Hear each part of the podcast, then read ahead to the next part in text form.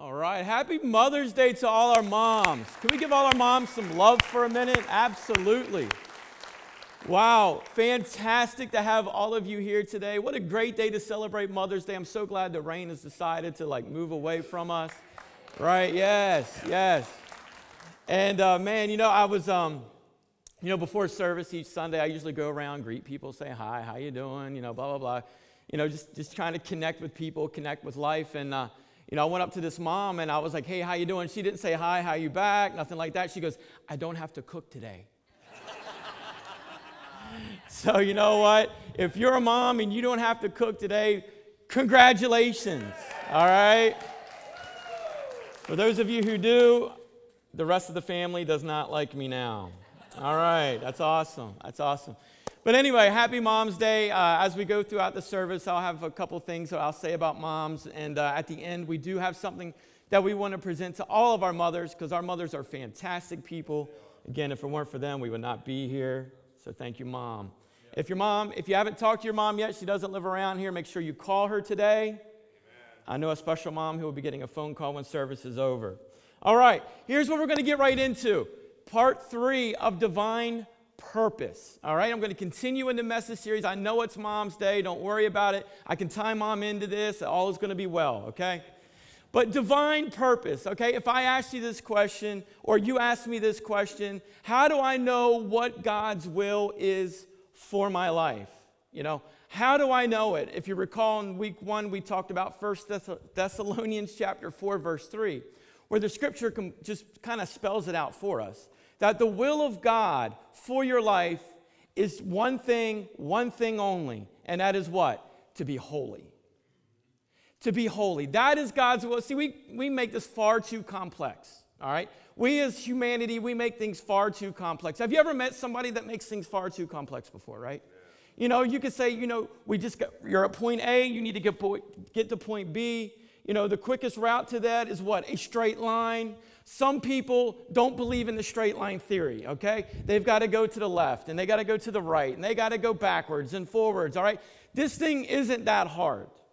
The will for your life that God has for you specifically says in God's word is to be holy. To be holy. And watch this. This, this word isn't as, as grand or as complex either as you might think. Holy means two different, th- one common theme but two different ways we can look at it to be set apart or to be different. That's it. That's simple. God calls you and I to be set apart and to be different. That is the divine purpose that God has for every single one of our lives is to be set apart and to be different. You know, uh, and I made this comment in, in week one, I also made it in week two, so I feel that it's necessary to also make it in week three of this series, and that is this Oftentimes, people can look at the church and look at society and not tell the difference. Unfortunately. Let me repeat that. Oftentimes, people can look at the church and look at society and they cannot tell the difference. See, God tells you and I through His scriptures and through His word, I'm getting right smack into it this morning. I apologize, but we're jumping right in. He says to be set apart and to be different. In other words, there must be a difference between you and the world. If you're a Christ follower, people must see a difference in you than what they see in someone who is not a Christ follower. If they do not see a difference, then guess what? We have a little bit of an issue, all right? So, how do I know what God's will is for my life? Scripture completely tells it. I just spelled it out for you. It is this to be holy. You see, we go through a lot of things in, in life, and a lot of questions come to mind, and we're hit with a lot of questions, a lot of trouble, a lot of turmoil, a lot of problems, a lot of confusion, a lot of anxieties, right? A lot of stress. We go through a lot of different things, a lot of ups and downs and emotions, whole, whole kinds of stuff. But you know, when it comes to decisions, a lot of times we have a hard time making our, our minds up. You know, we're, we're afraid of offending someone, we're afraid of committing all right? We're afraid of committing to this. You know, if I, you know what, Pastor Kevin, if I decide to do this, that means I have to do that. And if there's another option, that means I really can't go back to it. So we have problems with commitment. We see that in marriages today, especially in the society we live in. A problem with commitment. All right? We have problems with commitment even when it comes to churches. We have problems in commitment even when it comes to jobs. You know, it's kind of like this if something better comes along in our mind, we think that the grass is greener on the other side. But watch this the same manure that made the grass green on your side is the same manure that's going to make the grass green on that side. Right. All right? So in all in other words, every situation has its problems. All right? The grass is not always greener on the other side. So we have a problem with commitment. And one of the things that we struggle with in, the, in that is indecisiveness. So what we'll do is we'll say, you know what? I choose not to choose. I choose not to decide. I choose not to do anything about it. The problem is we need to become more decisive. We as Christians, we as Christ followers, need to become more decisive in our decisions. What I mean by that is we need to understand that, listen, if I'm doing as we talked in week three, which was asking God for this one particular thing in our life, and that is what? Solomon asking, and that is wisdom. If we can begin to go to God, instead of saying, God, I need you in this area, I need you in that area, what we're doing is, is we're separating God's in, God rather into different parts of our lives and saying, I need you here, but not necessarily here. And then I'm going to need you here, but not necessarily here. Let's just cover all the bases. Solomon did. When the Lord came to him and said, You know what? Because of the offering of which you have given to me, and if you remember in that passage of scripture, it was customary for the, for the new king to give an offering or, or a burnt sacrifice or, or a blood offering rather to the Lord, and that was a bull. In this story with Solomon, we read that he didn't give just one bull, but the story tells us that he gave a thousand bulls. He was being over generous in his gifting and his offering to God. So, with that, we understand that because of this awesome generosity that Solomon gave to God, he goes, You know what? You asked for it, and I'm going to give it to you. I mean, think of this for a moment. The things that go through our mind God, I want a million dollars in my bank account. He could have asked for that. God, I want power and I want prestige. He could have asked for that. Lord, you know, God, I want to be respected. I want to be the best king that Israel has ever had. I want to be, I want to be, I want this and I want that. He could have went to God with anything that he chose. But he did one of the wisest things that he could have ever done. In fact, it shows that he had wisdom even before God granted it. And that was this I only want one thing, God. I want wisdom. And then we read later on in the scripture, what did God do? Because of his act of selflessness in that moment. Because asking for wisdom meant he wasn't just thinking about himself, but he wanted to be the leader that God intended him to be. Just like we want to be the leader of our families, correct? The way God intends us to be. Just like we want to be the leader in, in, our, in our jobs, correct? The way God intends us to be. Just like, here you go, mom, here's a, here's, a, here's a plug for Mother's Day. You want to be the leader in your home, partnered with your husband, exactly how God wants you to be. So he says this you know what? I'm asking for wisdom. Because if I ask for wisdom, then I know that everything else would fall into place. And in fact, God says, because you asked for wisdom, He gave him so much more. He gave him the power, He gave him the fortune, He gave him the fame, He gave him what he longed for. So, one of the things that we struggle with is indecisiveness. And we have a hard time making decisions because we have a hard time understanding what God's will is for our, for our lives. We think, well, you know, am I supposed to go this direction in God's will, or is God's will taking me in this direction? Is God wanting me to go this route, or is God wanting me to go that route? Understand, God only said one thing in the scriptures according to his will for your life, and that is to be what? Holy. To be set apart, to be different. We're going to take a look at a process this morning, and that is this trusting God's process in your life. You know, it, it sounds easy, it sounds relatively simple, but for some reason, just like everything else in life, we oftentimes make it far more complex than what it needs to be. We're going to look in Acts chapter 20, and we're going to see where Paul is talking about a very emotional decision that he was making. And, and, and Paul loved, understand this, Paul loved in the moment of where he was, and he was in Ephesus. The people were his people, they were his type of people.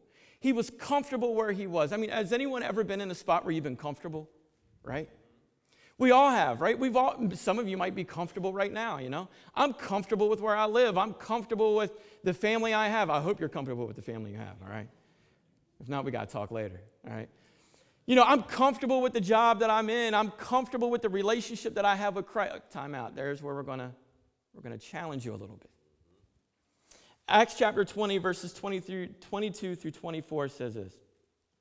And now, compelled by the Spirit, I am going to Jerusalem, not knowing what will happen to me there. Verse 23. I only know that in every city the Holy Spirit warns me that prison and hardships are facing me. However, I consider my life worth nothing to me. I love that part. I love that. You know, you need to highlight that. You need to, you need to like star it. You need to tattoo it on your forearm. I don't know what you do, okay? But listen to this. What does he say in that moment? He says this I consider my life worth nothing to me. The tattoo thing was a joke, by the way. I consider my life worth nothing to me. My only aim is to finish the race and to complete the task the Lord Jesus has given me. The task of testifying to the good news of what? God's grace. We're going to look at four different things here this morning, four different steps, all right, on understanding or being able to trust the process that God is giving us. The first one is this we need to trust the Spirit's prompting. What does that mean? That means the Holy Spirit, okay? Acts chapter 20, verse 22. Let's go right back to that scripture right quick. It says, And now compelled by what? The Spirit. I love that part and now compelled by the Spirit. In other words, he's saying, I love it where I'm at, but God's calling me to somewhere else. God's calling me, He's taking me out of my comfort zone. Here we have Paul in a moment where life is comfortable. I mean, we've been there. Some, like I said before, you're there now, where things are just lining up in place and they're going the way that you want them. All right? Some of you are like, well, that's a fantasy world, Pastor Kevin. I'm not living in that situation right now. All right? But oftentimes we get comfortable, especially spiritually. We get, com- we get comfortable coming in on Sundays and having our time of worship. We get comfortable coming to Bible study on Wednesday nights. We get comfortable within our small groups that we have, or, or, or we get comfortable within our circle of friends. We get comfortable in our devotional that we've been reading for the last 30 years over and over again. We get comfortable in the process of life spiritually often. And so we don't want to we don't want to rock that because you know, God, you know, I like where I'm at right now and and yeah, I have prayers that I want to be deeper in, in a closer relationship with you, but I also know, Lord, that for me to have a deeper and a closer relationship with you, oftentimes that means trials may come. That means there's going to be times of growth that are going to come, which we love growth, we want growth, but you know what? Sometimes growth comes through pain. Sometimes growth comes through difficulty. I mean, think about it in the adolescence of our life when we're growing up and we're going through school. That to me is a pain. Eh, eh. Amen. Praise God. There's a couple of you who are slackers like I was. That's awesome. All right? School was a pain. But if I never went through school, I would never be where I'm at now. You would never be where you're at now. I remember, this is awful. I'm going to I'm going to admit something to you for a second. I went to Bible college. All of you know this. And uh, my first semester, I was there. And, and you know, you're, ho- you're away from home, okay? So, you know, mom and dad aren't there anymore. And you've got this amazing moment of freedom going through your life, all right? I mean, it's like, you know, if you, I don't know, it's, it's weird to explain. If you've been there, you know what I'm saying, but you get away and you're like, freedom, this is awesome. You know, you forget that you have responsibilities while you're at school, you know, but I remember uh, my first class was theology, theology one. Simple, easy class, all right?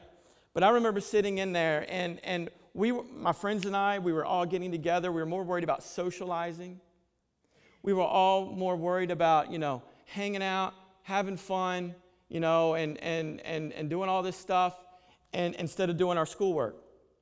And I recall we had our first test in theology. Uh, the professor told us when it was going to be. It was like two days out. And all of a sudden, all of us were, were frantic in our head. We're like, oh my gosh, this is the first real deal.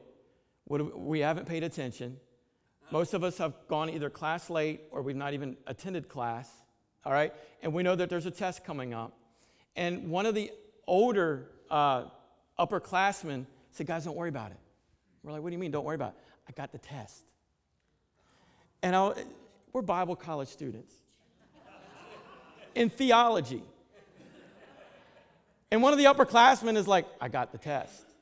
And we're like, oh, yes, this is amazing. So we all get the test, you know, and we're, we're just A, B, C, A, C, B, you know, going down the, you know, the list of exactly what it's supposed to be. We get in there, right? We're sitting down for the test. I didn't even look at the questions. I'm just going boom, boom, boom, boom, boom, boom, boom. 100. Next day, go back to class, zero.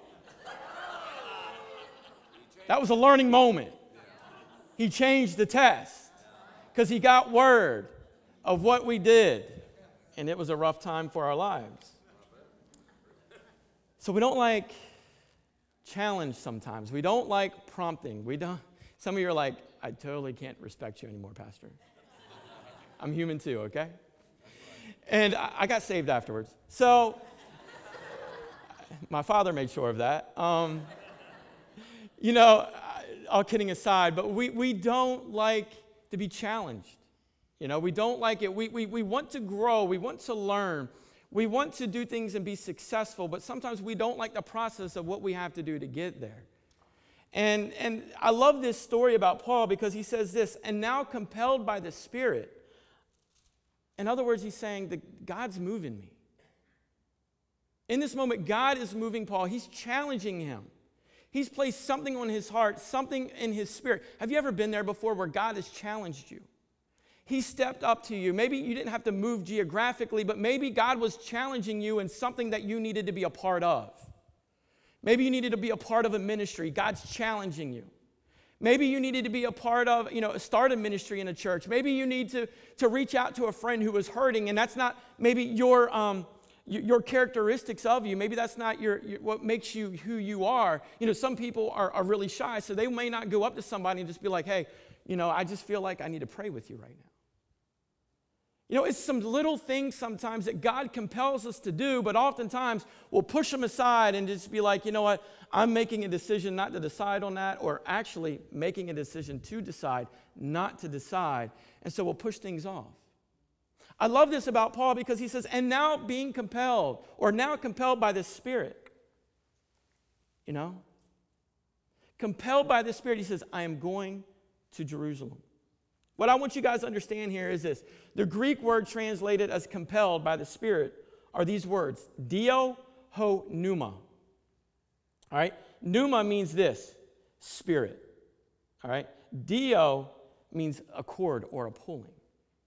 In other words, he's saying, I'm being pulled by the Spirit. The Spirit is pulling me into another direction. The Spirit is pulling me to go somewhere different. I, in, in other, I love it where I'm at, but I'm experiencing that something, or rather, the Spirit is pulling me in another direction. It could be really big for your life. Maybe, maybe, maybe you felt God pulling you in different things. Maybe it's something huge, or maybe it's something small. But what I want to bring to your attention this morning is this is that we need to pay attention when the Spirit begins to move in our life. We need to pay attention when God gives a prompting for us to do something. Because typically, watch this, when God is prompting you to do something, it's not necessarily to your benefit, but rather the benefit of those who might be surrounded by it or impacted by the decision that you're going to make. I use Paul a lot when it comes to decision making. I mean, we, we you know, we, I use Jonah a lot, in fact. Uh, I, I did a whole series on him. If you remember, Jonah went to, you know, he made a bad choice. What happened? Everyone within his surrounding area of that boat now was placed in a place of turmoil. The decisions that you make in life not only to determine your outcome and the outlook that's for your life, but also those you're surrounded with, those you work with, those you live with, those you love. Paul said this I'm now being compelled and I'm going to Jerusalem. Paul recognized that this is not of his own thinking. How many of you ever done that? Oh, you know what? I can't, you know, God God could not want me to do that. That's crazy. I don't have those talents. I don't have those abilities. I don't have that know-how. I don't have that knowledge or that wisdom of the scripture. God, you don't want me to do that. And so we think a lot of times that's just me thinking. That's just me making this up in my head. Or we'll even take it a step further. Oh, well, Satan just wants me to look stupid. He just wants me to look bad. And so, what we oftentimes do is the decisions that are being placed in front of us to make, or the being compelled by God's Spirit, or being led by God's Spirit, we play it off as our own thinking, or we play it off by the enemy's attack in our life to make us look ignorant or stupid. Let me say something real quick. If what you are being compelled to do enhances the kingdom of God, I'm going to answer this for you. I promise you, it's not the enemy asking you to do it. It's not him influencing you to do it. Because he is fearful of you. Understand that. We must begin to trust God's process in our life. Paul recognized that this was not his own thinking. His own thinking would have said, I love where I am. I don't want anything different. His own thinking would have said, you know what, I don't want to be challenged. I don't want to rock the boat. Second thing we're going to take a look at right quick is certain uncertainty. Paul said, compelled by the Spirit, I'm going to Jerusalem. But then he says this, not knowing what will happen to me there.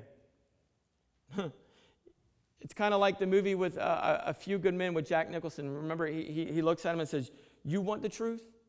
You can't handle the truth. Oftentimes, God looks at us and says this You want details? You can't handle them. I can't give you all the details of everything that's going to happen. You just need to trust the process. You just need to trust me in this moment that I'm going to work everything out.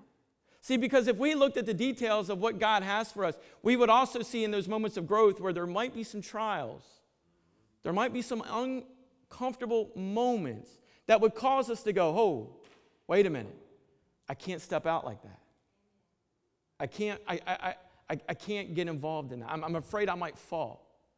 So God actually says, you know what, I can't give you the details. And, and Paul right here says, look, he says, not knowing what will happen to me there. In other words, I'm going to go. I have no idea why God's compelling me and moving me in this direction. But all I know is, is I got to go because his spirit is saying, go.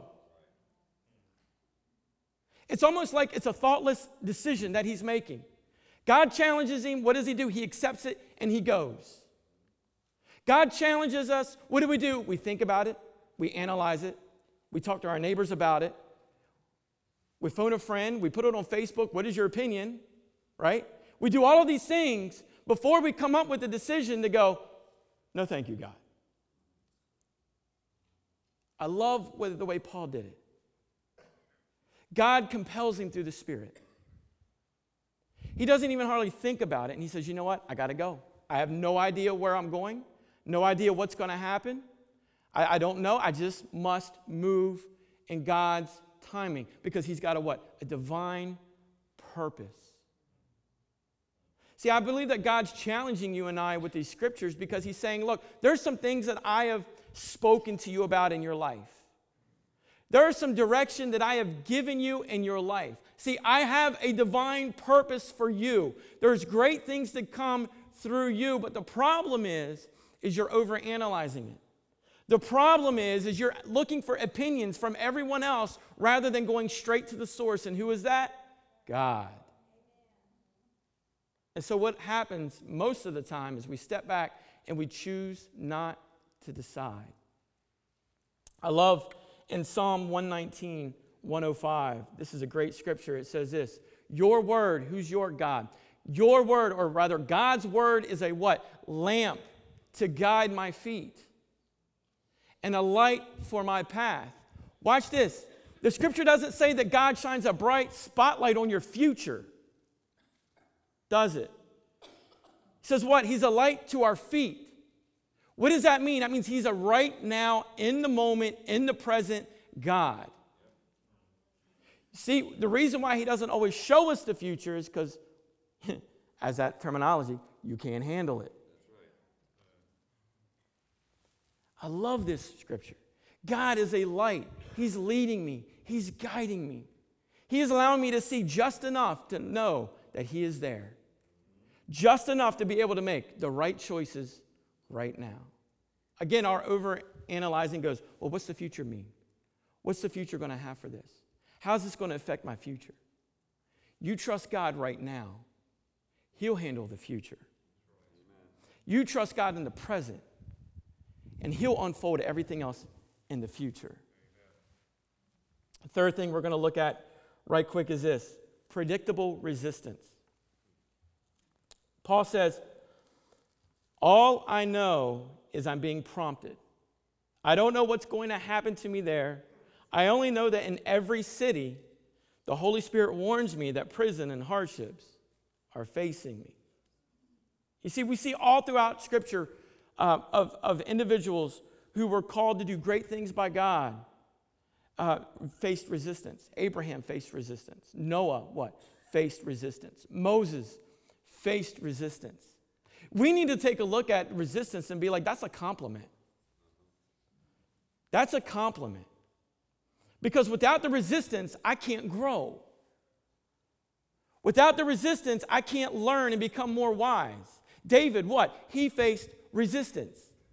Jesus, ultimately, what? Faced resistance. So if Jesus is facing resistance and we face resistance in our life, I need to be like, you know, I'm in the same club as he is. God's got a will, God's got a divine purpose, God's got a calling on all of our lives. Resistance is necessary at times, it's a sign that God's will is taking place in our life. We need to understand that the struggle that we might be having today is developing the spiritual strength that you need for tomorrow. If you remember, I, I started this whole series out and I said this question, or I brought out this point. I said, you know what? The decisions you make today will reflect your future in tomorrow. And the decisions that you made yesterday are reflecting your present right now. What choices has God laid before you? What choices has God challenged you with? What are the things that God has compelled you to do as a mom and dad with your family? Or as a husband and wife with your spouse? What are the challenges or the things that God has compelled you to do as one of His Christ followers? Within your circle of friendships, here at your own church, what are the things that God has compelled and challenged you to do, but yet you have sat on it for time and time and time and time again? And God is looking and saying, and, and, and then, oh, listen, listen. And then what we do is we go, God, you're not moving in my life. God said, I'm trying, but you're not listening. I love Paul because Paul goes, I'm compelled by the Spirit. I have to go to Jerusalem. And I'm going to face hardship. I'm going to face, you know, the Holy Spirit was warning him of prison and distraction and, and arrest and all these different things in these other cities. But all he knew was, I, I must go. The very moment we come across resistance, what do we do? We give up. This must not be of God. I can't go any further. I missed it. I've made the wrong choice. The struggle that you're having today is developing the spiritual strength that you need tomorrow. We must trust God's process. We must trust his spiritual prompting. We must trust the un or the certain uncertainty that we have. We must trust a predictable resistance that's going to come forth with doing what God wants us to do in our life. And before we get to this fourth stage, what I want you to understand here about Paul in his early, early days as, as a Christ follower was this.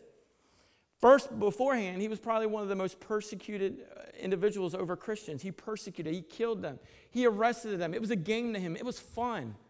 And then the Damascus Road experience where he gave his life, everything changed. And then we think instantly he got right into preaching. That's not, that's not how it happened. The, the Bible doesn't specifically give us all the details, but we know this he was a tent maker. We know this that there was a period of about three years before he actually began to speak his first message that he was, we don't, the scripture doesn't even hardly base anything with him any longer on it. And you have to look in history to find out what did this man do? He did like many of us does when God prompts us to do something.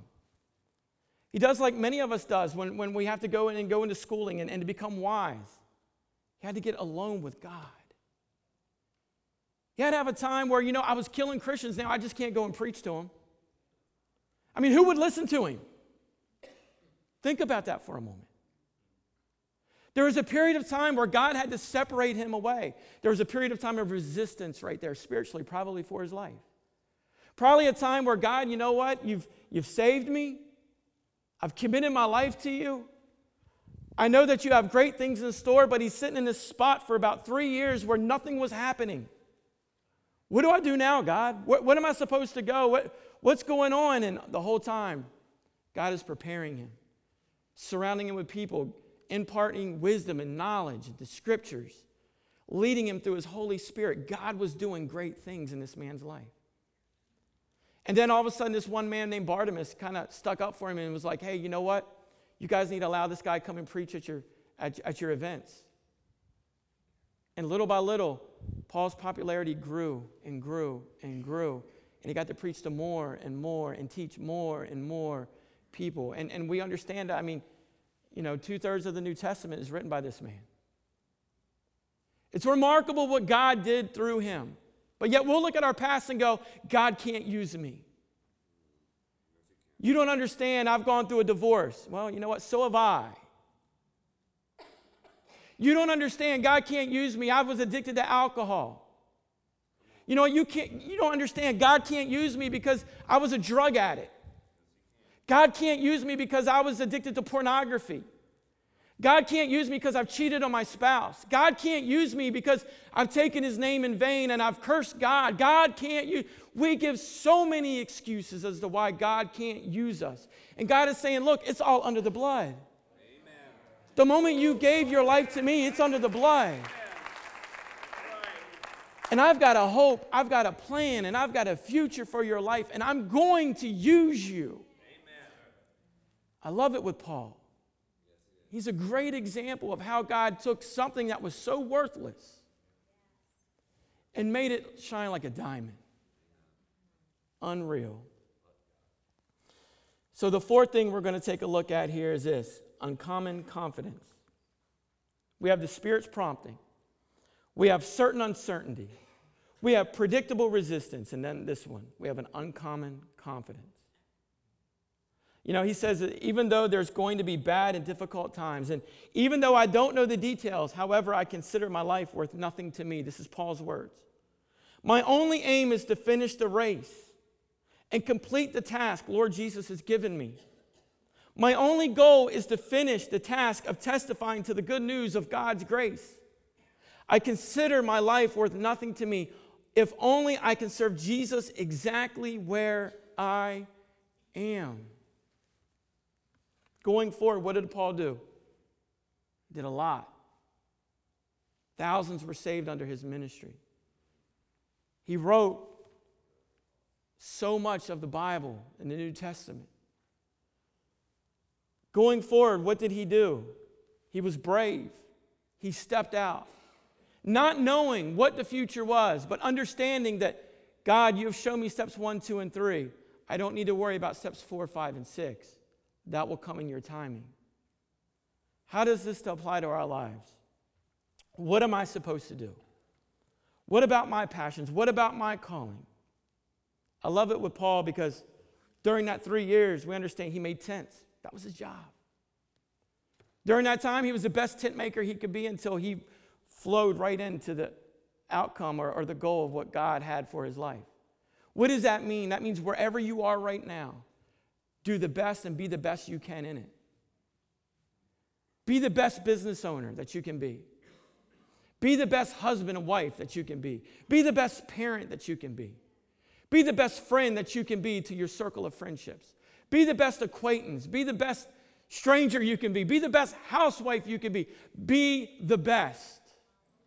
Why? Because you have the best inside of your life. Be the best. Don't settle for second place. The whole trophy mentality of today. Everybody gets a trophy. No, earn it. Earn that trophy. Right? I hear a lot of times, and, and you know, I, I can't help but not agree with the statement, but also it kind of makes me sick, is this If I just make it into heaven, I'll be happy.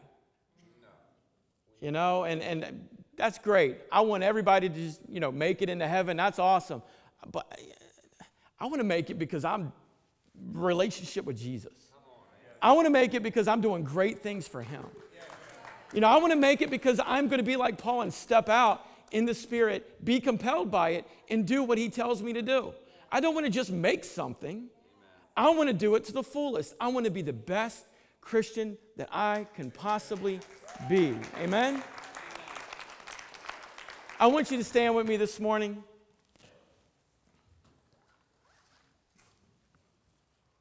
So, what is God's will for your life? It's to be holy, it's to be set apart, it's to be different. How am I going to be different? I'm going to step out. I'm going to be, when God leads me, when He compels me to do something, you know what I'm going to do? I'm going to do it.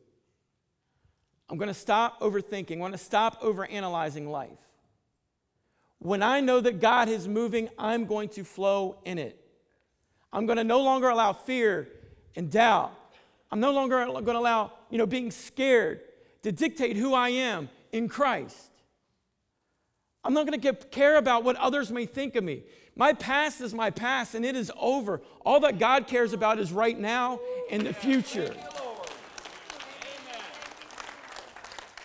So let's pray this prayer. Father, I thank you right now for every person here this morning. And I thank you, Lord, for the relationships that is represented here with you.